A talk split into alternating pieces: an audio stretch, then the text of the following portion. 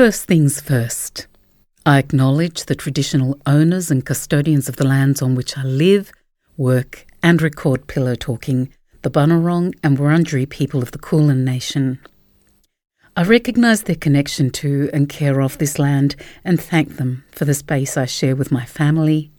I pay my respects to elders, past, present, and still to come, and extend that respect to all First Nations people who are listening. Please keep in mind that Pillow Talking contains adult themes and sometimes strong language, so use your discretion for where and how you listen and who you listen with. Close the door and dim the lights. Let's talk. I'm Violetta Balhas, and this is Season 2, Episode 15 of Pillow Talking stories about the stories we tell each other when there's no one listening. In this episode, Suddenly Strangers.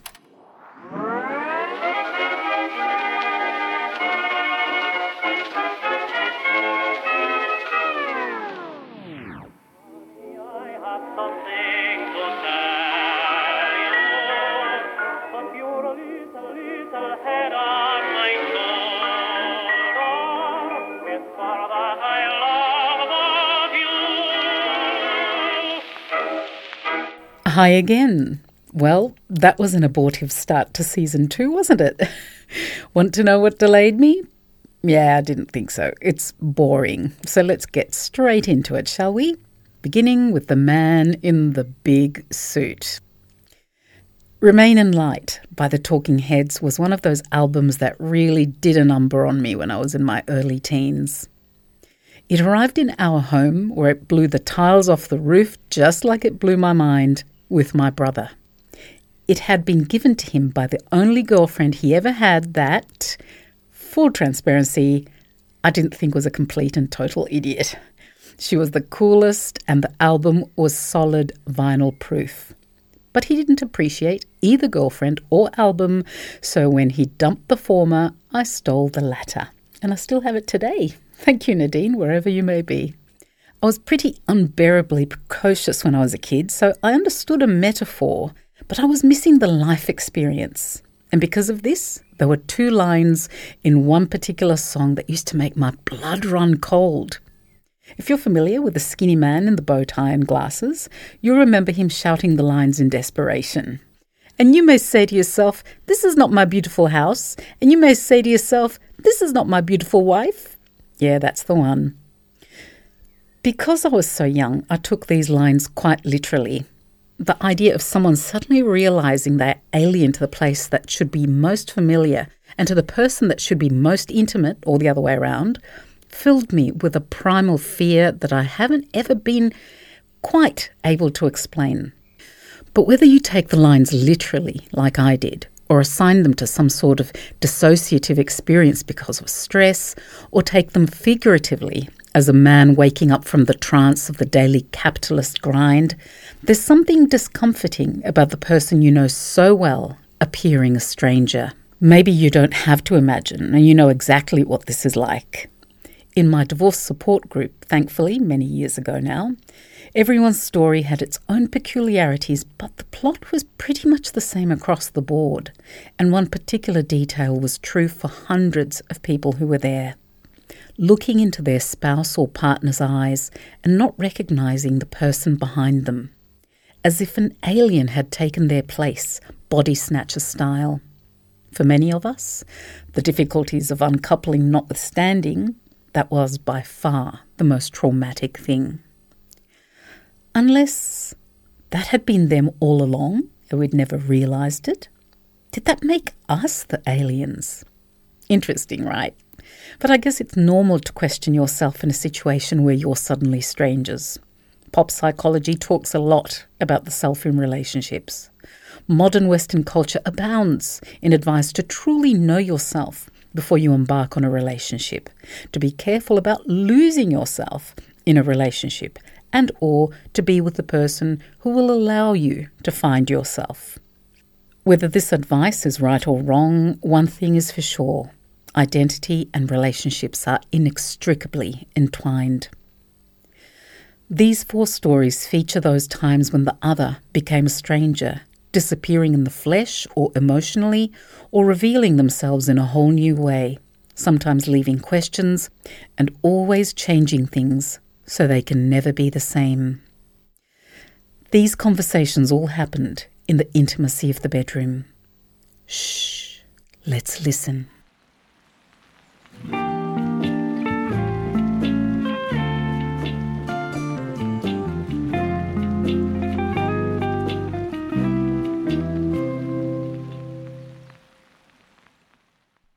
Tell me again, you whisper softly, about the songbird. The words rise out of the darkness of our shared bedroom, and I know if I turn around, I'll find you staring at me. Again? I complain into the pillow. Do I have to? Tell me again, you tenderly insist. I want to hear about the songbird. I shift under the covers, turning slowly until I'm lying on my back staring up at the ceiling. Okay, I sigh, vaguely aware of something stirring inside me. We are all searching for the same thing, I begin. Happiness, you declare like a proud schoolchild. Yes, call it that if you wish happiness, love, contentment. So, where can it be found? where it lives, on the inside, inside yourself, waiting to be discovered. So, when something from the outside touches you and seems to bring you happiness, you ask playfully, something like a songbird, you must learn to let it sing and be grateful for what you're given. As soon as you try to capture it or own it or demand more, it's like catching the songbird in your hand. How easily you can squeeze the life from a songbird when you try to capture its song. How sad, you say, your voice filling with regret, to kill the very thing you love by holding it too tightly. Yes, it is sad, I agree. Very sad. The moral of the story is to look to yourself for your happiness, not to others which means looking to yourself and yourself alone for whatever love you need. Learn that, or spend the rest of your day squeezing the life from each songbird that flies into your world. But tell me again, you whisper, about the songbird. Again? I reply, confused. I just told you. I couldn't hear, you sadly insist. I was too far away. Too far away? As questions begin to rise, something shifts in my understanding. A veil has been lifted, and suddenly I am no longer confused. I lift my head from the pillow, awake enough now to remember where I am, and to recall with a familiar ache that you no longer lie here beside me in our bed. Your words are not real, I must now admit to myself. They are merely echoes in the mind calling out in love's familiar voice. And though it may be the middle of the night, it is also weeks since you left, flew away from this bedroom and this life of ours. There is a part of me that wants to hold on to the things that bring me happiness, to hold them in my hand so they won't fly away.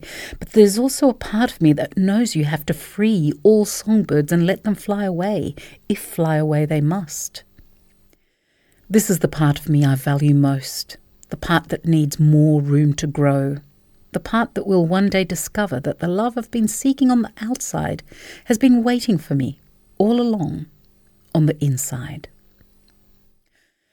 But until that day, until I come to know that love as well as I know this hollow ache in my chest, I will lie here each night, listening for your song, only to hear a familiar voice softly calling Tell me again about the songbird.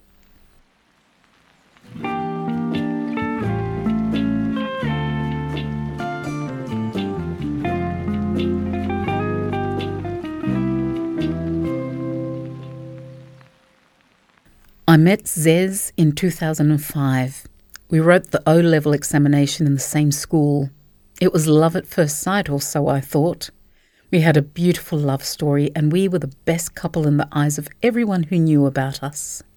Matching outfits, being together all the time, romantic dates, and beautiful bedtimes.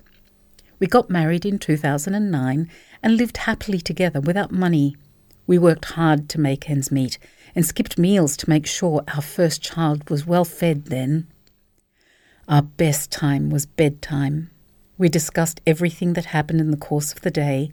We giggled, smiled, and laughed out loud sometimes. We were inseparable, or so it seemed. One night, we were on the bed talking when his phone rang. It was our next door neighbour calling. We live in a twin flat bungalow. He was reluctant to pick up the call. I was shocked. I couldn't believe what just happened. Is my husband dating my neighbour whose husband left on the basis of catching her cheating on him? Wow, I said, shaking. I was shocked to the bones, asking myself, is this happening? I managed to calm myself down. He asked me what was wrong with me, and I asked him why he didn't pick up the call. He said he did not feel like it. Moreover, it was too late to attend to such calls. Deep inside me, I knew something was wrong. I tried to calm myself down. I held my tears, and I was strong enough that night. I closed my eyes and pretended to be asleep until morning. Three days later, I came home without calling my husband, and behold, I met my husband and my neighbour together in my apartment behind locked doors. I had to wait for the door to be opened. The situation was tense and it was their turn to shake. I just went inside the room and shut the door behind me. This was the neighbour I gave a job in our organisation to. This is the husband I gave an equity of 50% in my organisation to. We became strangers ever since. I have not decided on what to do. I have four children with him. My parents and I don't talk because of him. He started complaining about everything that I do. He nags and snaps at me for no reason. He's a complete stranger.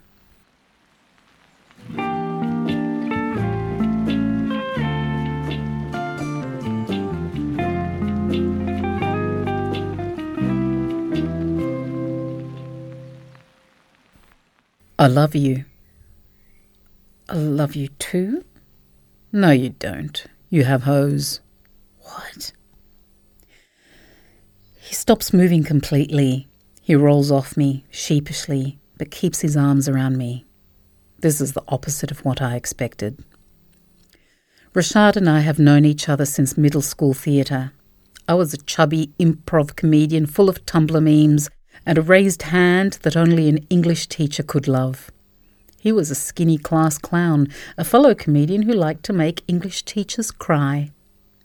He was from Texas and I was from Jersey. We were both in theatre camps, me as a writer and him as an actor. I was a year older, but he was more successful. He had won camp and theatre awards since he was 12 years old. I wouldn't know what to do with the world handed to me on a silver platter like that. My brain likes to remind me I don't know what I would do because I never auditioned for a musical. I had a fear of rejection. When Shad did a college tour for my university, even though I was a freshman, I was part of the group meant to show him around. He auditioned for a lot of the same clubs as me and got in. For me, this was someone I always saw from afar, on a screen or across a room. For me, it was infatuation at first sight, maybe love at second sight. The day he left the university for NY, he left me a note for finals telling me to now go do my thing. Something about that note led me to believe that he would end up being my classmate or someone I would know for a very long time. And in a way, I wasn't wrong. Five years later, we were in my basement bedroom in New York City. It was as tiny as a shoebox, but it was mine. He had helped me move in. Then he went on the train, and I'd not seen him since. I found out later that the day after I left the state of our university, he changed his work schedule so he could see Selena, his work wife. But that day, he had been 10 minutes away from my house at a bar with his friends. Mindlessly and probably out of instinct, he drunkenly texted me that he wanted to see me. I sent him his Uber chariot, which he missed twice. The third time I call this Uber, I swear, is the last time. But some part of me knows that there's a version of myself calling him 10, 20, 30 Ubers to get to be in the spot I was in that day, if that's what it took. Are you sure you want to do this? Passes through my lips the moment he's in my living room. I'm drunk, but he's drunker. That is for white people, he says, somehow confirming how drunk he is to me. I hesitated because his body was way too familiar, so I knew something was bristling underneath. Shad was my classmate, my scene partner, my best friend at one point, my smoking buddy, my wingman, my team of one, and more. We won a lot of theatre awards together, especially the year he was a college freshman and I was a sophomore. There's no better feeling than winning something you cared about and worked hard for with your best friend. There was a time I told him that if he ever needed to bury a body, it would be a secret I kept to my dying day. The first week at school, he had cheated on someone who thought they were exclusive, and I had said nothing. After our performance obligations were over, we decided to ruin everything and be best friends with benefits the first chance we got. There was too much dip on our chip, and little did I know there would be love. Actual, genuine love. I came to college as a virgin. I was just wanting to fill my pitcher. Our fights would start with his assumption that I was in love with him and wanted him to be my boyfriend, while also telling me that if Congress passed a law and said people had to be married, I would be his wife of choice. That was my fate in his marry kill gun to his head, he would let me live out of the kindness of his heart. In my mind, the day the pandemic started had to be a sigh of relief for him, where he thought he would never have to see my face. The day I moved, he must have been overjoyed. But here, the drunk version of a man I loved told me that he loved me, without invitation or prompting. Not only that, but telling me I couldn't love him because of the attention I got from other men, something I would have given up for just a fraction of his time. We had kissed, barely fallen on the bed when he brought up the pet names, calling me baby and asking me if I knew that I was his boo. I did. Quiet as it was kept, and trust me, it was kept quiet, the man was romantic with me. It embarrassed him then and embarrasses him now. I love you, he says. I bristle. My body feels a stone fall from my throat to my stomach. I love you too, I manage to breathe out. He clocks my indecisiveness instantly. No, you don't, he mutters into my neck. You have hose. What? I say, baffled and choking on the audacity.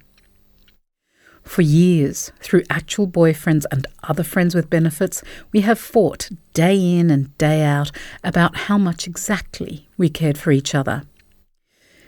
If this was not happening in my house, in my room, I would not have believed the man on the bed next to me.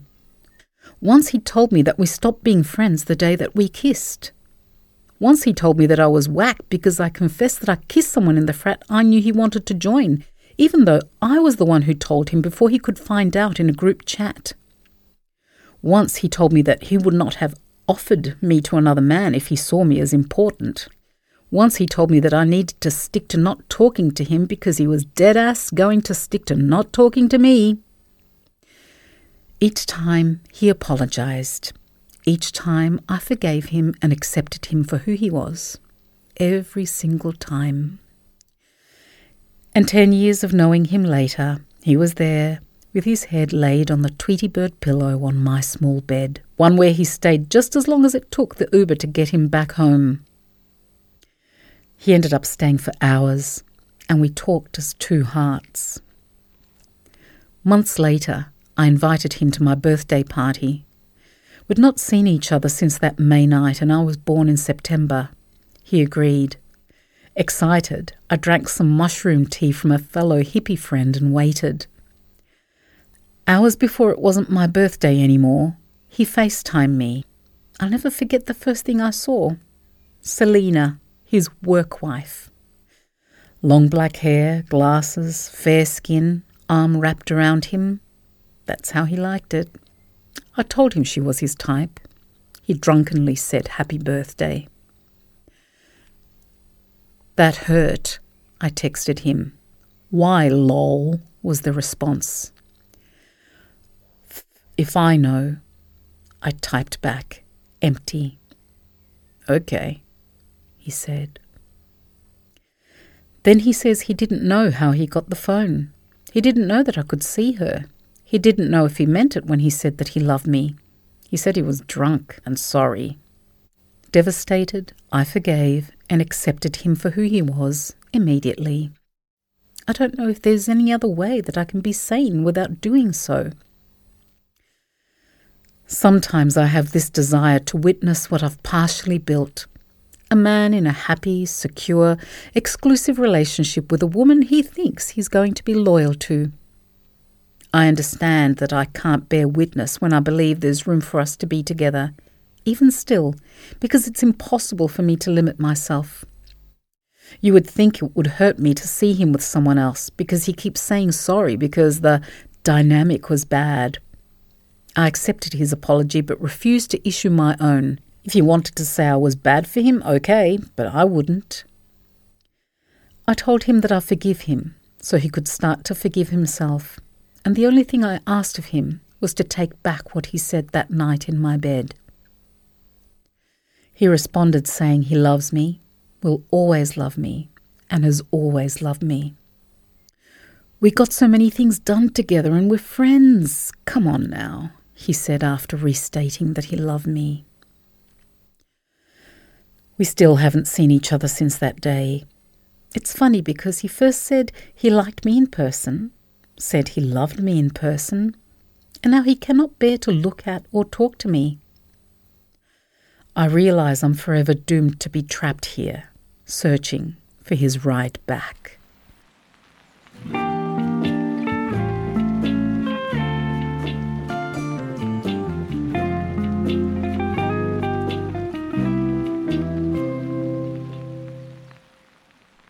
I'd caught my husband standing on the terrace moments earlier, the morning sun catching and holding glints of wiry grey tangled in the remaining rust of his hair. He had been cupping his cigarette, turning his head towards the street, blowing a steady stream of broken promise at the corner of his mouth.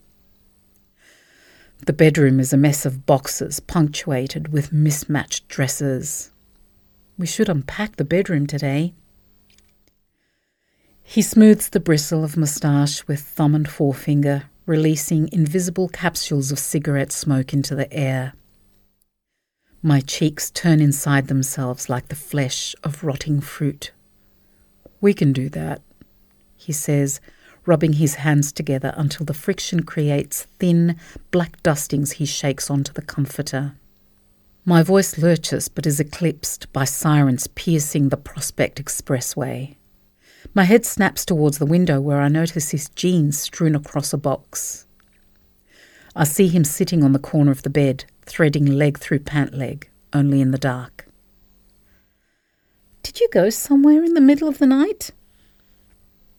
Yes, I woke up to fire trucks under the window. When I went to see what was going on, everyone on our floor was in the hallway. Evidently, there was a gas leak in 1P, that crazy old man's apartment. The one who wouldn't let me out of the elevator when he got off on our floor. He closed the door on me. Really? Yes, really. You slept right through the whole thing. That's not good. I'd like to think if the building were about to explode, you would have woken me up. His eyes slide sideways. He takes a sip of coffee and gets out of bed. In the three seconds it takes for a building to explode, I hear the terrace door open and close. It takes only another two seconds for the smell of cigarette smoke to meander through the bedroom window I had cracked open the night before.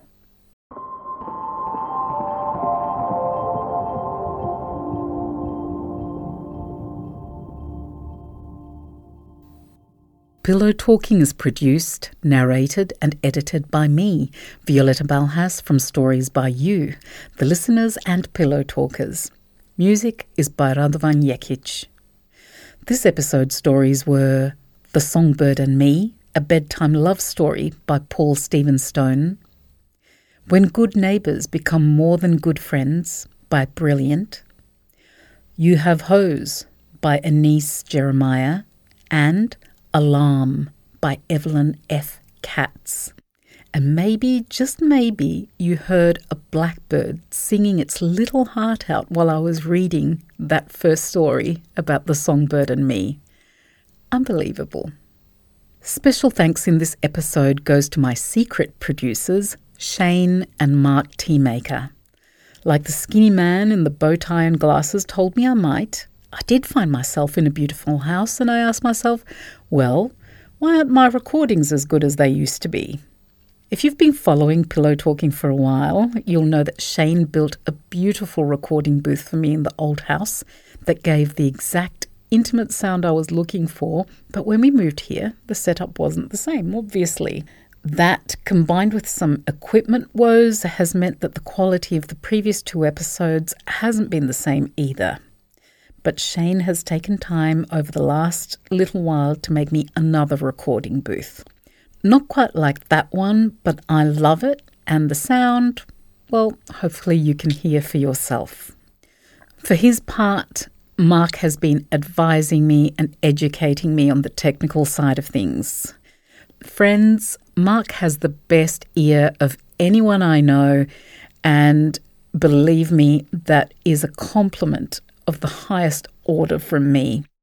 He also helped me out with ideas for the new booth.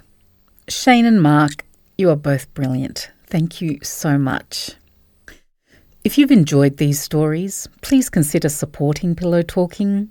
It really helps me to continue bringing you these stories, which to me are true points of connection in an increasingly divided and sometimes lonely world. The simplest and still best way to support Pillow Talking is to let people know about it whether you recommend it to someone one on one or en masse on your social media, and of course, rating and reviewing on your podcasting platform of choice. Those little stars and a couple of sentences make a massive difference. If you haven't done it yet, please, please, please.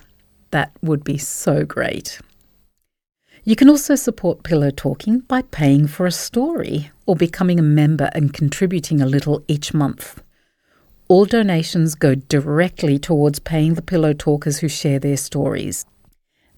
And supporting is easy. Just go to buymeacoffee.com forward slash pillow talking. There's some great perks there, including exclusive content. The other way to support Pillow Talking is by submitting a story of your own.